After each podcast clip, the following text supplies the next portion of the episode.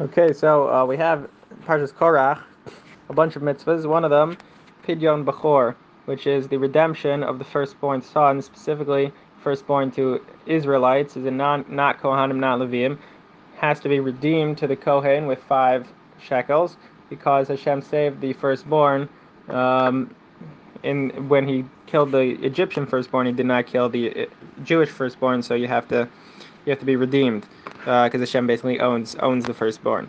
Um, so the Minchas Chinuch brings up first of all, this is just like for sure, like this you don't need the Minchas Chinuch to tell you this. This is just in the Sugya um, that if the parents don't, so the parent, the father is the one who's supposed to redeem the the son, but if he doesn't, and the son grows up, so he really has to redeem himself now, which is a little bit of a funny ceremony. I was actually at one of those ones. Um, so you redeem yourself instead of the parent. Um, but this only applies when the child grows up, because if he's like 12, if he's before he's bar mitzvah, he's not going to have to redeem himself because he doesn't have to do any mitzvahs. I mean, on a on a like on a basic level.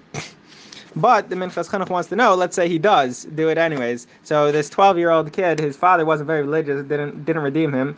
He wants to redeem himself, uh, and he pays a kohen five coins. So when he grows up, did that count when he was 12 years old when he did it? Because on the one hand, he didn't really have to do it; he was a child. On the other hand, he did it at the end of the day. So did it count? Or maybe it didn't count whatsoever, and he needs to go ahead and pay another five uh, coins to the kohen when he when he actually grows up. So the Chinuch says this is based on a larger question about about children in halacha, uh, based on a Pri Megadim in a peticha to the second half of Chaim.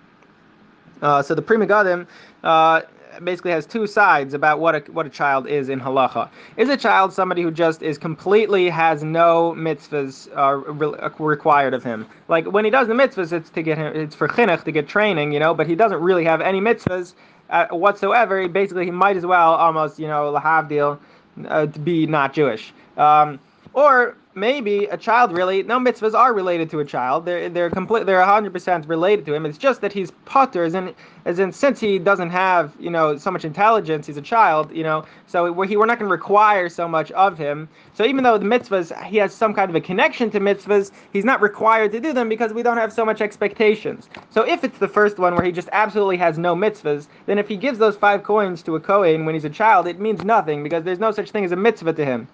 If it's the other version, where really mitzvahs are related to him, is just that he's patur, he's not required to do them. So then, if he gave those five coins, maybe he would be doing the mitzvah, even though he wasn't required to do so. Um, Shabbos. So anyways, that, that would apply to basically anything that has to do with children doing mitzvahs.